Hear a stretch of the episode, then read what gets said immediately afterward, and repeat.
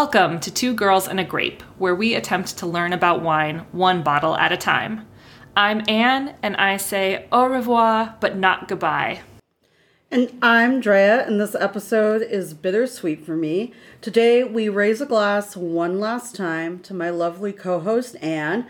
And you have been my favorite wino for many years, and I can never, I'm never going to be able to express my gratitude for convincing me to come on this adventure with you and for being my person always. So I love you. I can't wait to drink with you in person again. Um, we are absolutely going to make you come on the show as a special guest when you are here. So get your liver ready, girl. And I'm super excited for whatever creative adventure comes next for you. I tr- once in a while I'm a good person. Um, but I'm also super excited because today we introduce our new co-host with the most, Miss Jules Ferguson. Yay! So, a little bit about Jules. Jules is a local wino here in San Diego and wine enthusiast who I actually met while sipping on some natty wines at our favorite local bodega, The Rose in South Park. Um, I know all of you have heard me mention this place on the show numerous times, and we are both early, long-time, consistent fans. Uh, since then, we've become friends. We were just out The Rose, in fact, last week together. And we share a love of fine wines, Negronis, and scrappy dogs. We are currently surrounded by three of the four. Um, Jules has been an early listener of the podcast and supporter since we started, and I'm so happy to have her on board. So, welcome to the show, Jules. And I can't even imagine the trouble we are going to get in together. So, and this is your fault. And I hope you have bail money somewhere. uh, hi. That was a really nice introduction. Again, I can be nice once in a while.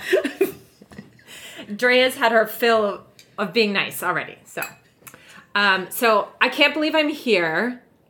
Uh, as Drea said, I've been listening to the podcast since the very beginning, and I've been a devoted listener. And I'm excited to bring my flair whoop, to the podcast. And she got some flair. So I have a 200 bottle wine fridge that is not quite full, but I expect it to be while doing this podcast. It's research. It's research. It's research. important. Tax write off. Jules, you are going to give Drea a run for her money on this podcast. I'm so excited for your episodes. Did you hear that? I want I want to be clear, Anne. She's a fridge for her wine. As opposed box. to leaving it on the floor like you do. Oh, the shade. Well, shade. I mean, I don't keep it in a box under my bed. so. Listen, I'm not here to judge that. You're like, I'm here for a good time. I do have space in my wine fridge for some of your bottles. Oh, perfect. All right. Yeah, they can have, I'll rehome a few. You can foster them. Yes. Every wine bottle them? deserves a good home. It does. It does. Oh, that should be a sticker. That can be our first Patreon sticker. all right. So now that we're all friends um, and we've officially welcomed Jules into the fold, let's hit off our reoccurring segment of cheers and jeers. So, Anne, this for your last one, this is better be a good one, girl. What do you got for us this week? Well, I think this will come as no surprise to our long term listeners, but my cheers this week is to my cat, Hillary Kitten. She has been just incredibly cuddly over the last few weeks. It's been really cold here in New York, and she is making the most of that to spend all her time basically um, cuddling with me on the couch, and it's been really, really nice uh, and just you know the the kind of life that I want to live. So that's my cheers to my one and only, my cat. Uh, and then my jeers is the reason that I have been doing so much lying around on the couch is uh, my back and getting old. Um, I don't recommend it. Uh, I strained strained something in my back this last week uh, at the gym and have just instead of doing anything with it, have just been lying, lying horizontal. Um, which you know there are worse things in the world, uh, but that's my jeers. Getting old, my back. Uh, you, you, You know, when Jules is not being a wino, she is a certified yoga instructor. so, I mean, I might need a few a few stretches after this. Okay. I got I got I got your back. Thank you. Somebody better. But a bump. all right. Uh, so this week I am cheersing Zelensky from the Ukraine because I just, you know, just the the stamina and the the willingness and the optimism and the gumption of this guy um, has been so impressive in the face of such terrible adversity with everything that's going on in Ukraine right now. Um, and I had honestly never heard a more brilliant response to the United States, which offered to airlift him out of the Ukraine. And he replied, I don't need a ride, I need ammo.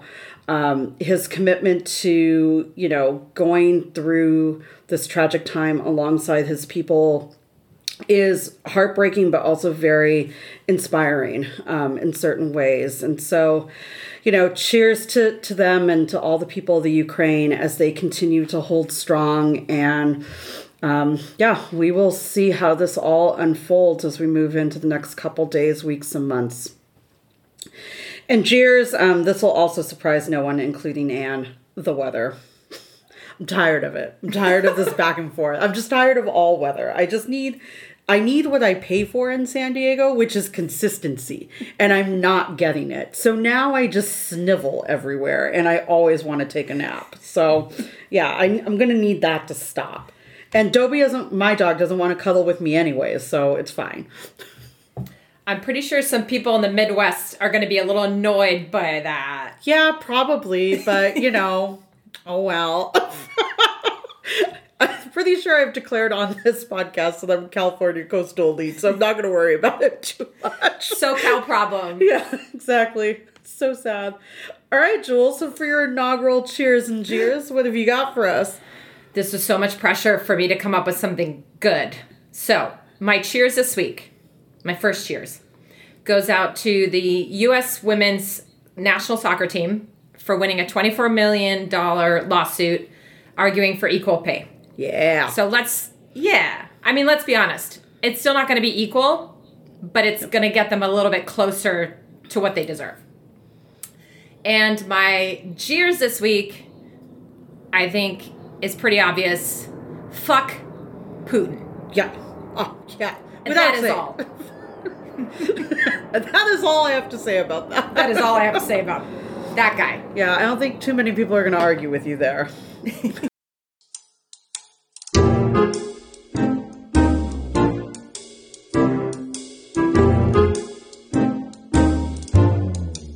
for this episode shenanigans we thought it would be fun to put the spotlight on our new co-host jules and have a little getting to know you getting to know Getting to know you, you. getting to know all, All about, about you. you. Uh, just a fun little, you know, Julesy S trivia game. So we have crafted some fun questions for you um, that are going to tell us what kind of wino you really are. You ready? Uh, yes. that did not sound convincing, but okay. so, uh, first off, what is your favorite varietal of wine, and what is your least favorite, and why? Oh. Oh, and why? You didn't tell me I was gonna have to say why. Well, why. I had to. I had to leave a few surprises. Okay. So my favorite right now. I like have that qualifier. put that caveat in, in would be a Zinfandel. Because when it's cooler weather, eating like stews and heavier foods, I really like a nice bold wine. Red, of course. Of course.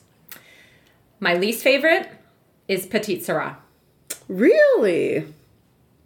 And the only reason for that is I developed an allergy to Petite Syrah specifically during the pandemic. Oh, that's horrible. I know. But just that grape. Just a Petite Syrah. So weird. Everybody thinks it's bizarre. I mean, yeah, it's also concerning because it's uh, like a nut allergy thing where it's like you're allergic to one nut and then one day you could be allergic to all of them. This is what would terrify me. My life would be ruined. Yeah, I mean, and I'd have to find another co-host. Oh, Were you were you a Syrah fan before the allergy developed? yes. Big time. Love Syrah. Love Petite Syrah. I mean, that's a good reason for it to be your least favorite now. I respect that. Yeah. So it's only because of an allergy, though.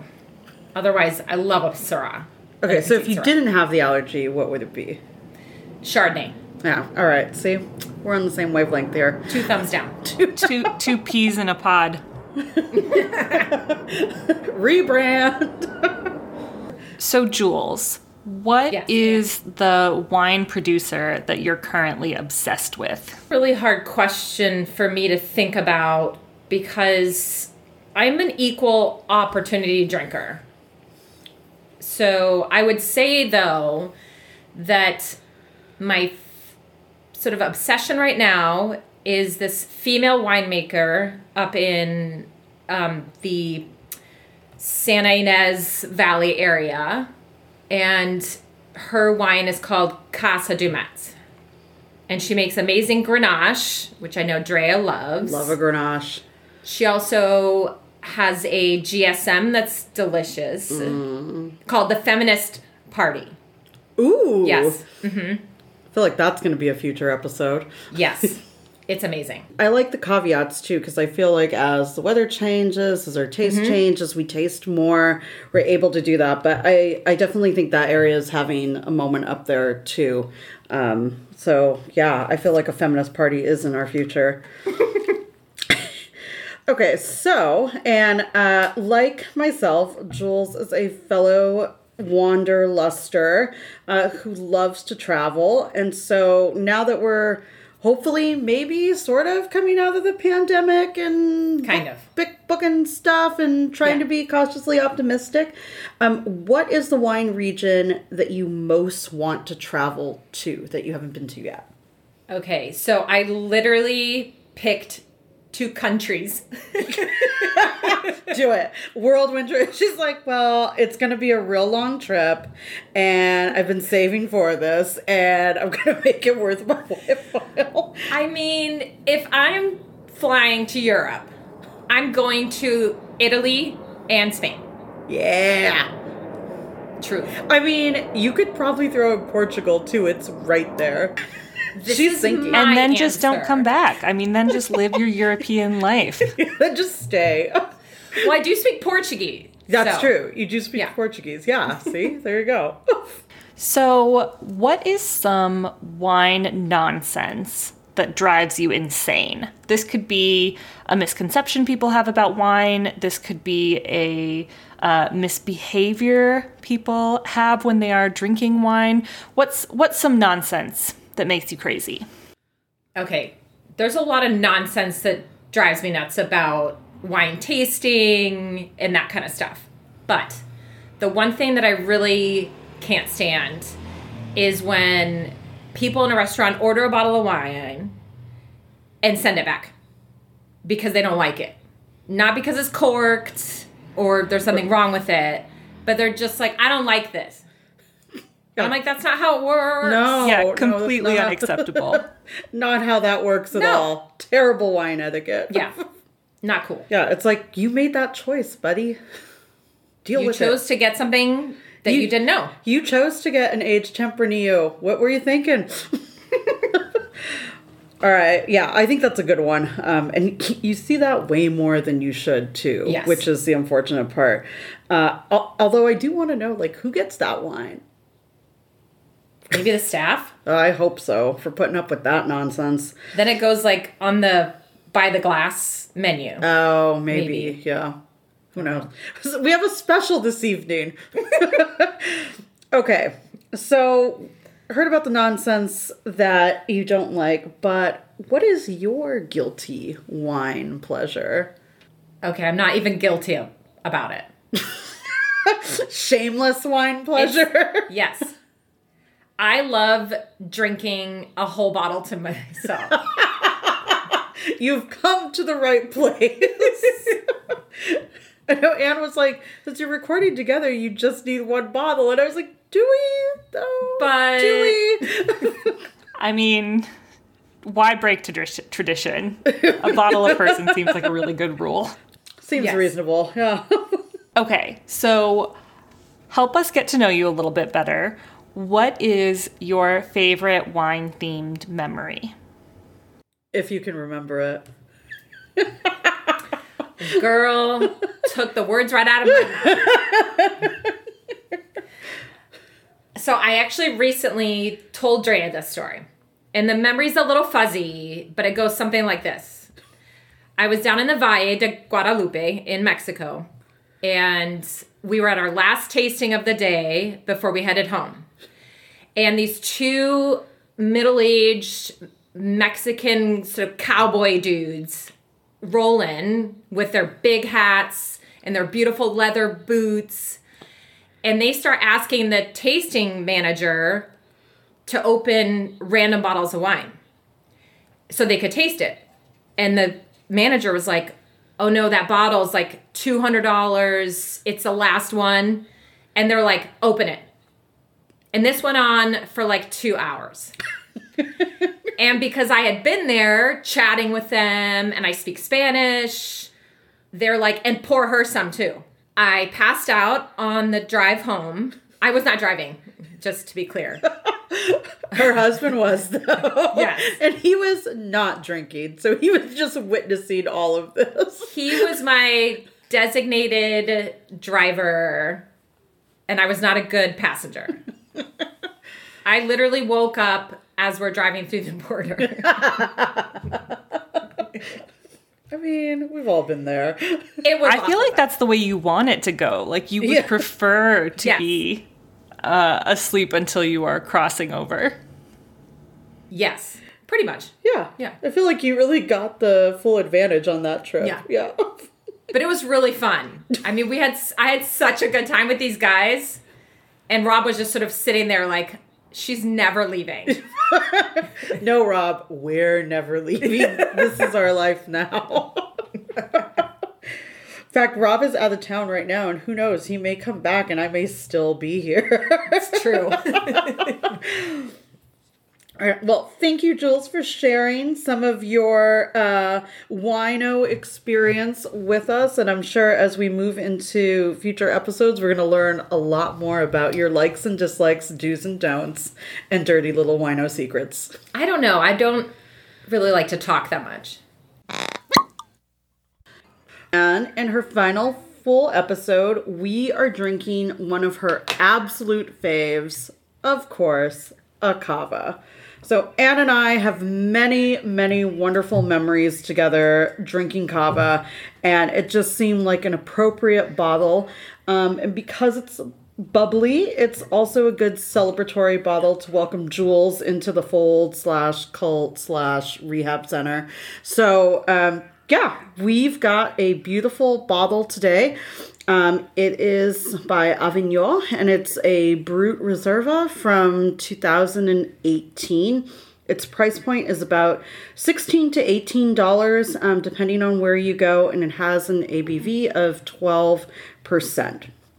So pretty standard for for a cava. I'm excited about this cava because we've had a few on this show, but this one I th- is it's at least new to me, and I think it might be new to you as well. I, f- I feel like I may have had this at some point because, as we all know, when I'm in Spain, I drink a lot.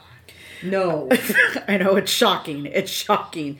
Uh, and a, a, a cava is a common um, midday order of mine. So, you know, who knows? Who knows? Impossible to say. Uh, but the, as far as cavas go, this is a very, very classic bottle. Um, so it is made from the three noble grapes that we've talked about before uh, Parellada, Xarel-lo, and Macabeo. And those are the three that you find typically in cavas from the Penedès Valley, which we'll get into in a little bit here. Um, it is made in the traditional champagne method style. So, just a quick reminder for our listeners that that is a double fermentation process once in the tank, once again in the bottle. Um, so really different from like the pet nat we had, for example, from South Africa um, a couple episodes back. And uh, Jules has some fun facts about cava for us. So Jules, what'd you what'd you find out about one of our favorite varietals here? Okay, so fun facts with Jules. I love this. Kicking it off. So I thought it'd be kind of fun to dig around and find, you know, just kind of a random fact about the wine that we're drinking that you might run across in, say, a pub trivia or something, right? Some random thing. It's how we're gonna win Jeopardy. It's totally how you're to win, Je- not me.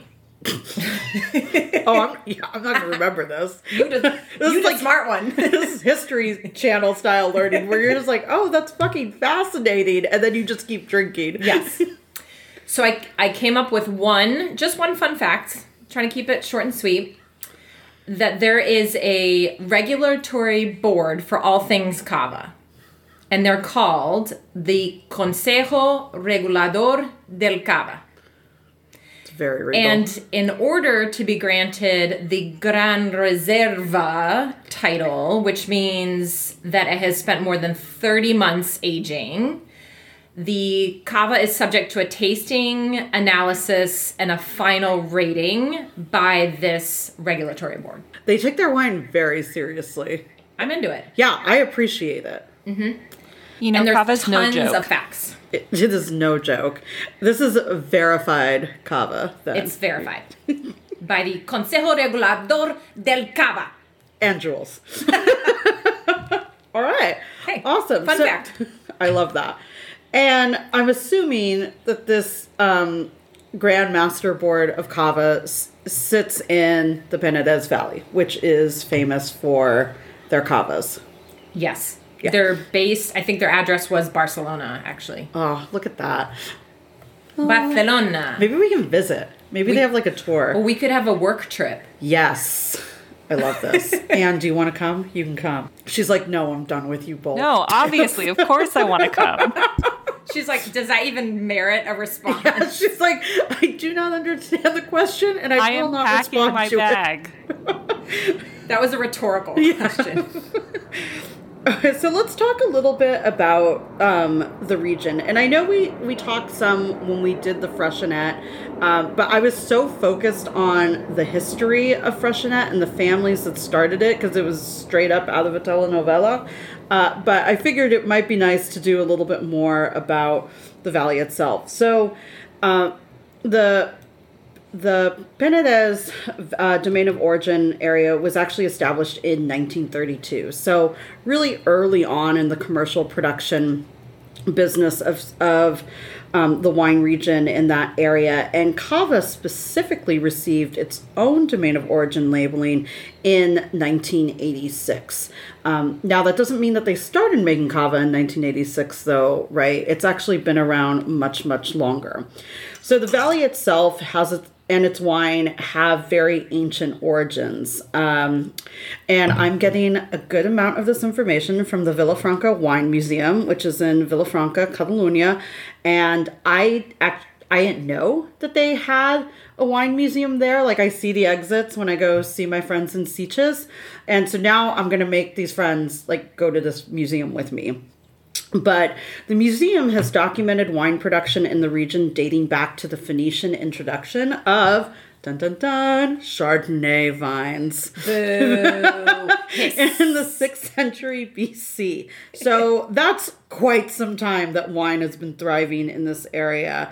Um, and the region even had a already thriving wine export market um, through the Moorish occupation of Catalonia in the Middle Ages.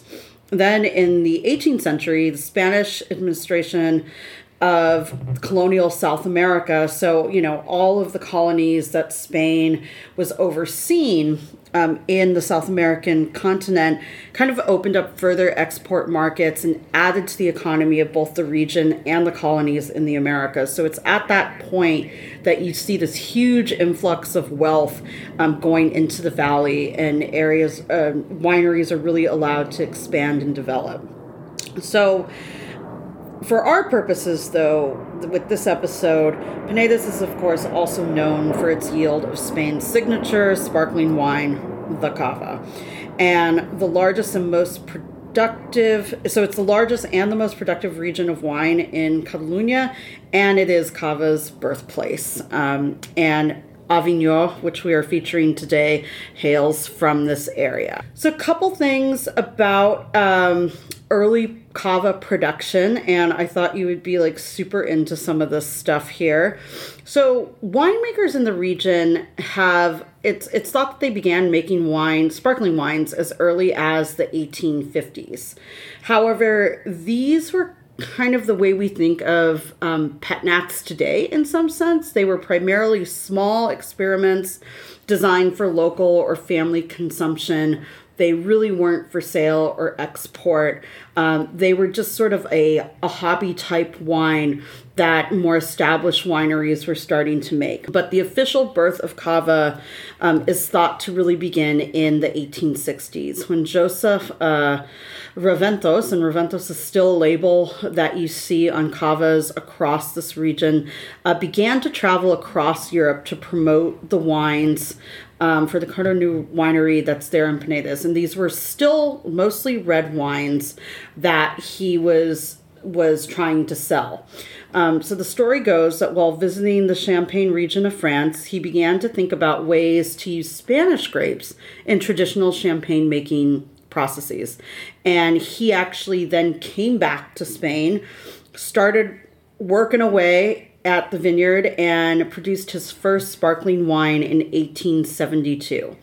And the timing for this is really important too, because this is after the vineyards of Penedès Valley, like many of those across the European continent, had been devastated by the phylloxera plague, which we've talked about many times on this podcast because it's such a seminal moment in winemaking that really ch- changes the landscape of wine across the globe. So at this point, the market is incredibly ripe for white varietals um, and in dire need of something new to revitalize the industry that had just been hit incredibly hard uh, by the phylloxera plague. So, by the late 19th century, Spanish sparkling winemakers had already begun large scale commercial production to export their wines across phylloxera ridden Europe. And in the 20th century, cava vintners um, once again begin, continue to revolutionize the industry by pioneering technological advances in winemaking, including advanced methods and machinery for disgorgement and corking processes. So, um, the region there in Penedès has been incredibly important to the growth of the wine industry as a whole, and in particular, that recovery from phylloxera. Also, additional fun fact. Ooh. So I lied. I have more than one. I love this. 95% of the cava made in Spain comes from this area. That tracks. Mm-hmm. That also may explain why I drink a lot when I'm there. Yes. Yeah. So, what can you tell me maybe more specifically about this particular winemaker? So this wasn't again wasn't as dramatic as the Freixenet story, but equally as fun. What's really cool about Avignon is the parcel of land that it sits on. Vines, grapevines, have been growing in that direct area where the current vineyard is since 3 BC. Three. 3. Precisely. and the land where the winery sits um, was originally home to the castle of Avignon, which was built around 990 BCE. How do they know these things? You know, I feel like the Euros are real into their history and castles and shit. Yeah, Your your parents are from Scotland. it's true. How many castles could they trace their lineage to? I mean, our family lineage, I don't think we're from any castle. Okay, well, we'll we'll ask them when they're here next. My dad will tell you that we're that we are royalty. Yeah, but- you own Scotland. That's Yes. right. Yeah, they're they're obsessed with the castles. The Euros are obsessed with castles. So the castle was in fact built in 990 and was kept in private hands until the 13th century when the property was passed to the San Cugat de Valles monastery. Uh, so it became, you know, property of the church. And then in the 16th century, the church sold the land and it went into the possession of the Fontanales family, um, who built the first original Catalan country house there. Now, these houses are these big, beautiful Spanish style farmhouses. They're called, um, in Catalan, they call them macias, and they're very typical in this region. So if you're driving out to the Penedès Valley or taking the train from Barcelona, on the either sides of the road, you just see both these new, beautiful country houses or older ones that have been abandoned. And you know what? I having done this route a number of times, I believe that some of that shit was from 19 or from 990. Yeah. For sure.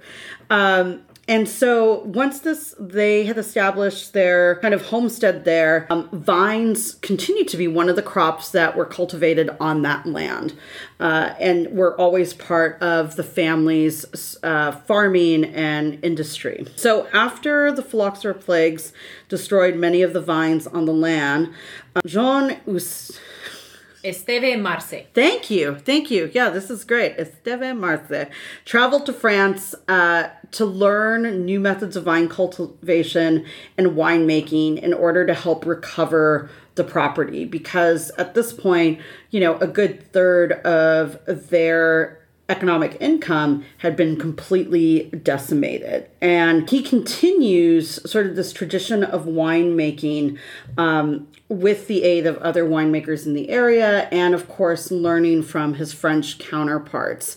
And it's at this point, really, that, that Avinyó becomes established as a family business. So in the 50s, Jean's son um, begins to commercialize the vineyard adds more machinery to the processes. Um, in, and this includes, and I kind of loved this tidbit that I got from their website the use of the first tractor in their small rural village community, which I was just like, this is rad. Trailblazer. Yeah. That's adorable. And by the 70s, they were finally producing cava on the property um, on a much larger scale. So they had moved sort of out of that experimentation. And in 1982, the first bottle of Avinyó Cava went to market with an initial production of of 2,418 bottles. So very small production. And honestly, 1982, pretty late in the Cava production game. Um, they had primarily done still whites of red varietals up until that point. Um, so, when you look at the region and you think about, you know, other houses or cellars like Freixenet uh, and Raventós, like you know, this is a much newer player on the Cava scene. But since that time, um, the family and the Avinyó label has really been committed to sustainable and responsible viticultural practices from growth to bottling. And today, the winery is run by the 14th generation of the family that continues to live and work that land and refine their craft um, and really push their wines further. So I think that this bottle is a really great representation of sort of old Penedès Valley and kind of newly emerging um, wine focal points in the area that have really become important to sustaining them on the international stage. So yeah, I told you it wasn't as dramatic, but they have a castle. It would be really hard to be as dramatic as the Freixenet. We'll put the link to that episode in the description for this one as well if you want to catch up on the full gossip. All right, should we uh should we get into what's in this bottle? Yeah, let's talk about it.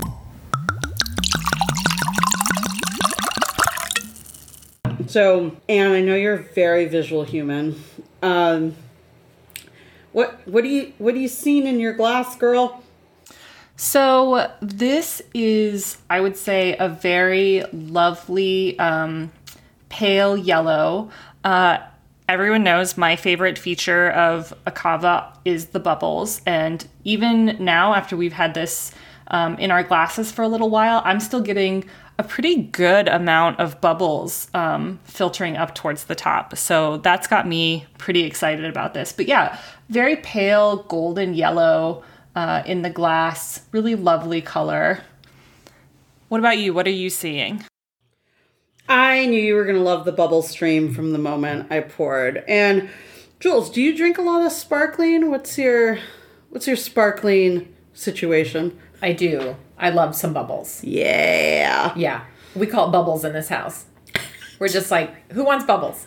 All always, all the time. I will always say yes to bubbles. I had this I had this bottle in the fridge and my parents are visiting right now cuz they babysat my dog cuz we went to a 40th birthday Uh-huh. celebration last night and Dobie has a fractured tail.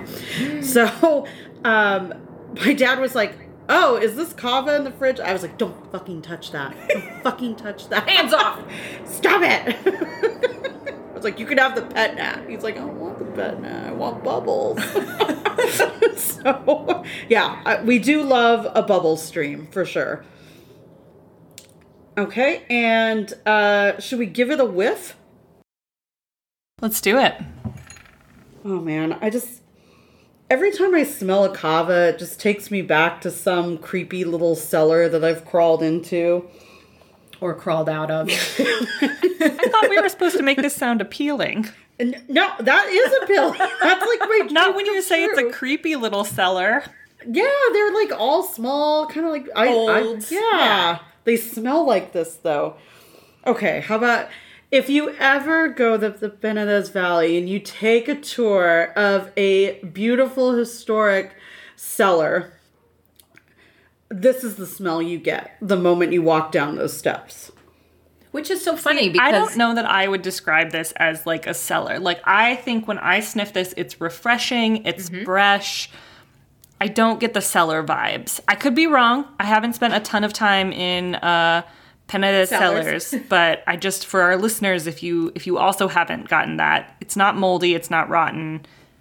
and It's fresh. I agree. I was literally gonna say I am not getting cellar vibes. What kind of cellars are you guys going to? fresh. Real cellars. yeah. I was just like, this smells like spring, like fresh, light. Definitely not a dark, dungy cellar. Well, you know what? Cellars live in my heart and they're all bright and light. Okay. It's all love and light in my cellar. That sounded weird. That got weird. no, but it is it is very refreshing. Um I'm getting to like a little bit of definitely citrus, almost a little bit of that fresh cut grass, um, kind of herbaceousness. I think that's definitely the Xarel-lo uh, in this bottle, which tends to to have more of those properties and a little bit more saltiness. And then there's just that I'm getting like peach. Yeah, maybe some light summer stone fruit. And there's that little tiny hint at the end of sweetness, like kind of that bakery vibe.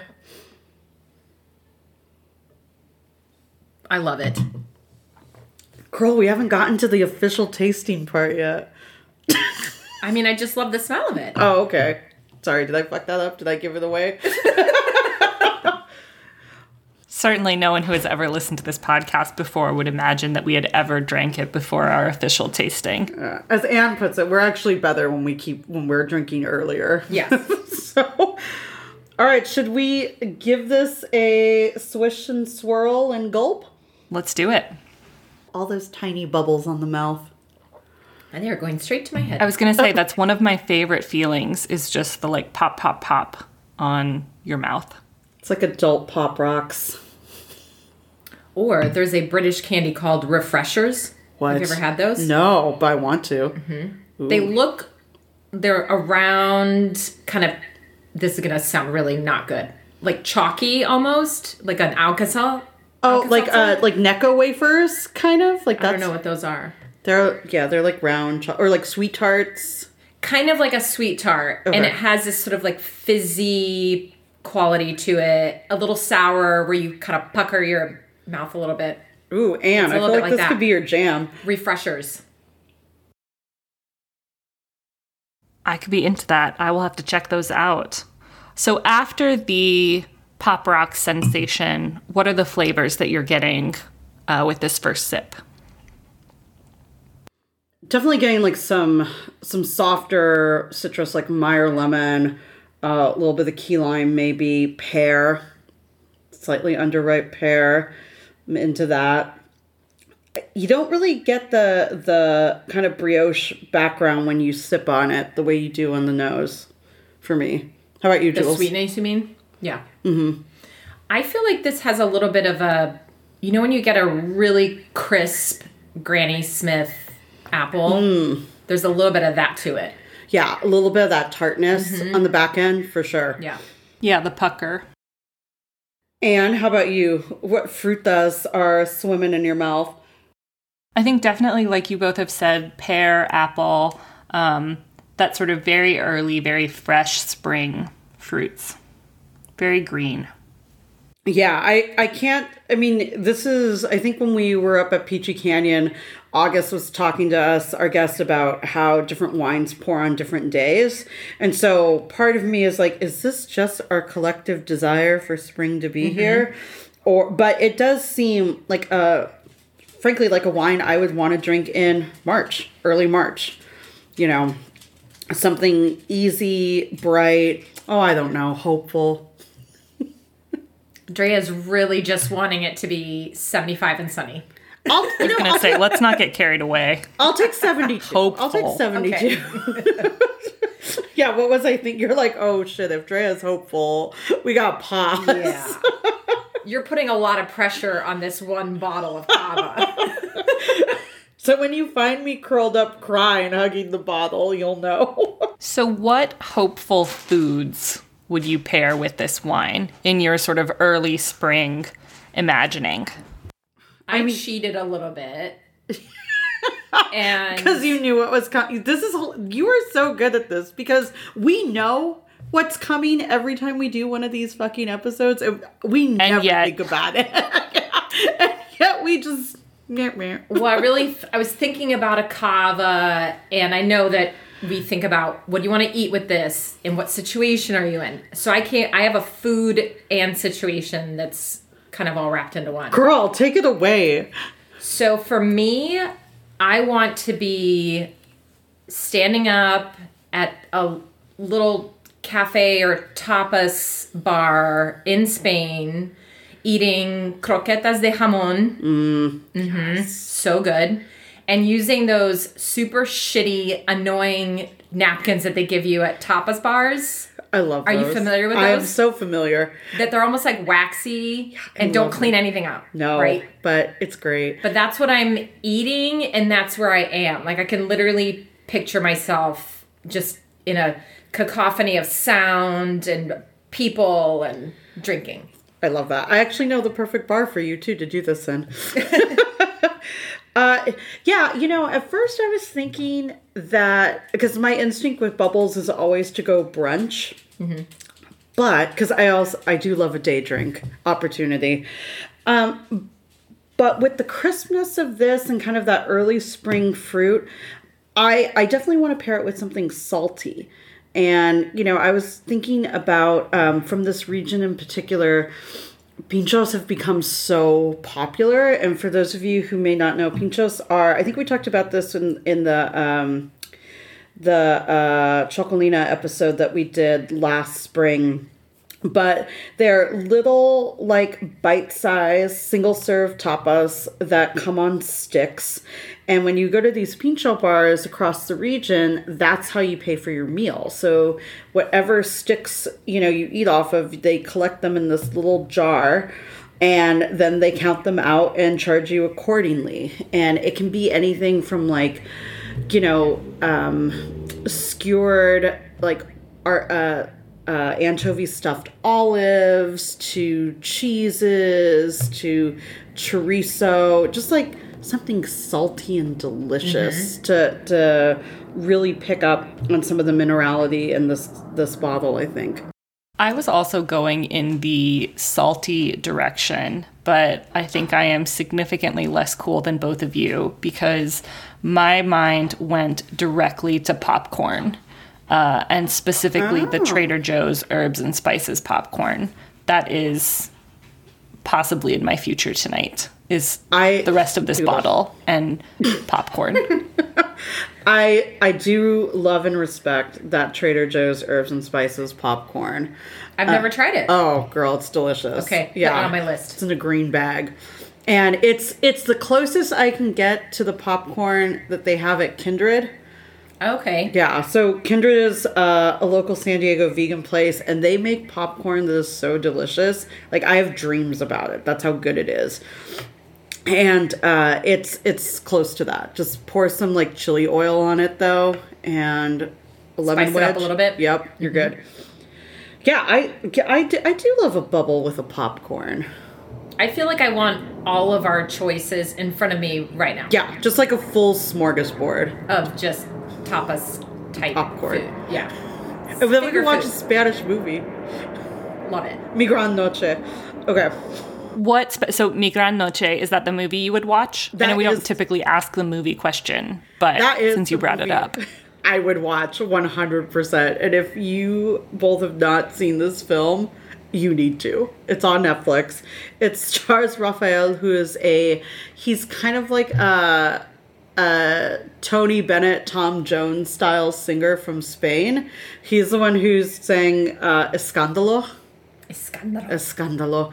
And he's amazing. I've actually seen him perform at the Liceo in Barcelona, but he's in this hilarious slapstick comedy film, What's the film called? Mi Gran Noche. Mi Gran Noche. Okay. And it's the premise is, is that they're filming um, a super opulent New Year's Eve special. And there are massive protests over like austerity and unemployment going on outside. And then there's also like a plot to kill someone. It's it's hilarious. It is really, really funny. Jules, what would you watch? Man, I feel like something reality. So not necessarily a movie, but something I could just binge. Like Selling Sunset. the Real Housewives of Barcelona. I mean, yes. Okay. I'll take that. I'll t- If there was such a if only. So my head actually went to Wes Anderson, and I don't know if either of you have oh. seen his latest film, The French Dispatch, but it was delightful. I think it would pair really nicely with this. I also think Grand Budapest Hotel would be really fun. It's whimsical, it's light, it's entertaining. I think it could be a good time. I do think whimsy is like an important piece to all of this, right? Like I love some some a side of whimsy with my sparkling wines always. Does anyone have a book to recommend? I recently finished a book called People We Meet on Vacation. Oh, So it's a tale of two best friends who jet set around the world together once a year. And of course, there's an inevitable romantic plot twist, but I'm not going to ruin it for anybody. But it's a super fun, sort of light, funny tour of these different places that they go on vacation.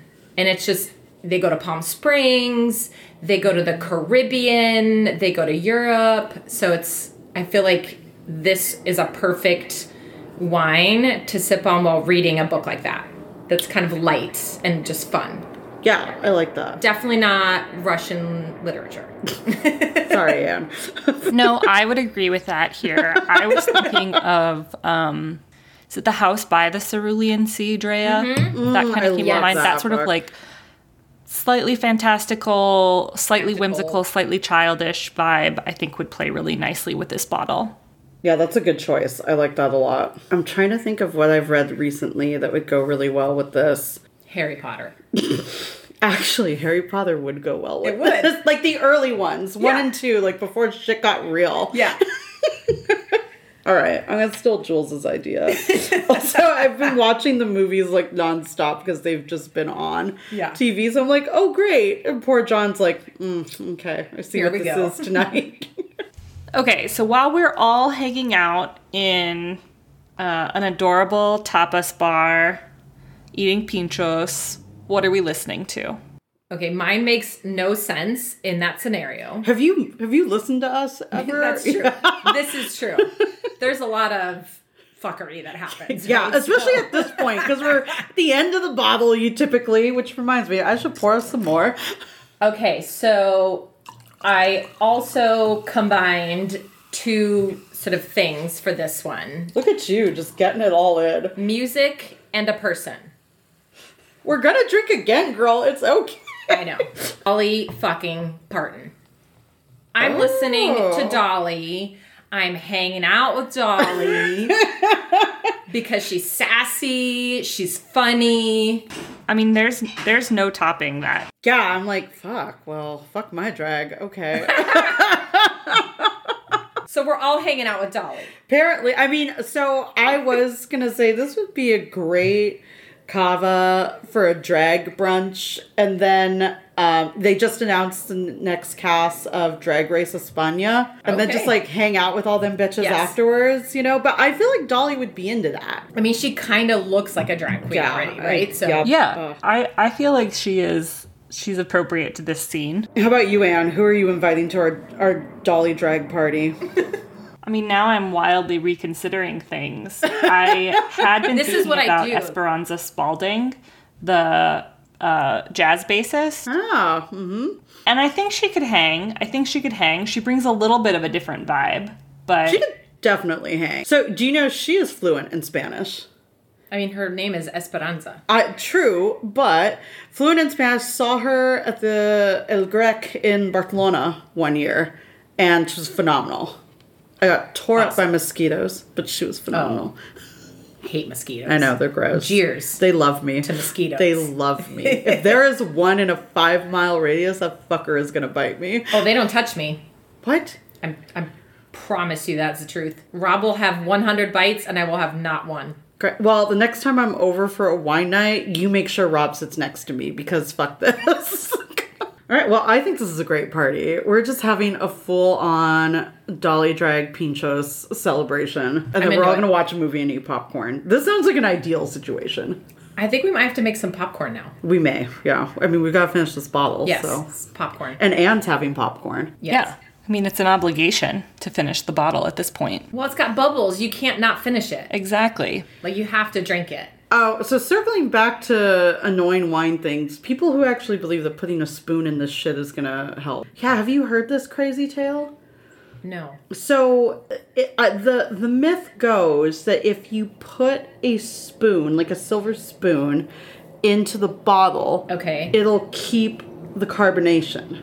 But how do you get the spoon in the bottle? Right. Like, already already dumb.